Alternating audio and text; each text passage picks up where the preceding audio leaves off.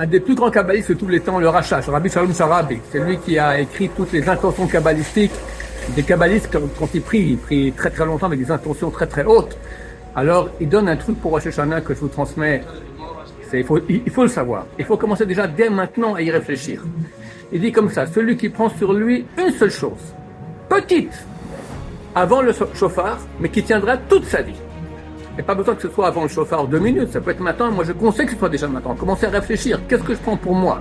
Une chose petite, pas grande. Le staple, alors quelqu'un est venu, il a dit non, c'est beaucoup trop. Fais mo- moitié de la moitié de la moitié, mo- fois, fois, un soixante-quatrième tu prends de ce que tu voulais, d'accord? Parce que là maintenant on est tous chacun, on a beaucoup de courage, on prend sur soi, tout ça, mais ça tient pas longtemps, ça vaut rien. C'est Yessera qui nous pousse, vas-y, vas-y mon cher, tu rêves. Prendre un petit truc, mais qu'on tiendra toute sa vie. Alors, le Rashash garantit qu'on sera inscrit dans le livre des Tzadikim tout de suite.